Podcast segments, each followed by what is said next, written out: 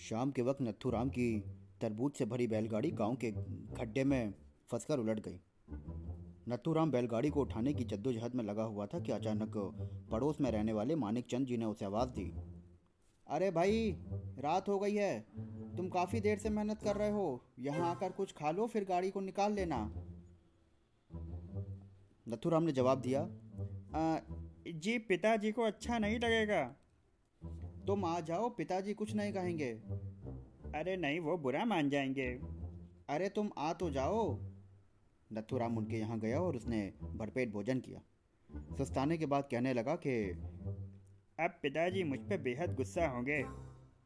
मानिक ने उत्तर दिया, तुम फालतू ही परेशान हो रहे हो।